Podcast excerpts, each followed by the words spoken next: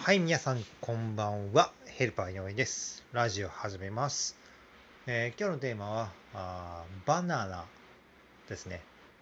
いや、皆さん、バナナって最高ですよね。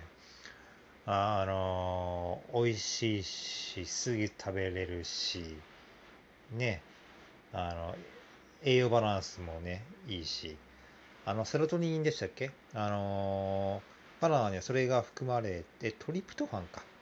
それが含まれて、それを食べる、あバナナを食べることによって、えートリプトファンを取り入れて、セロトニンが出る。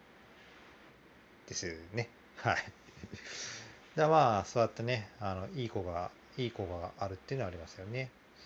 はい。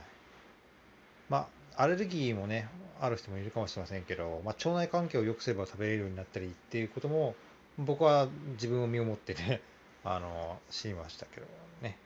はい。ではまた明日失礼します。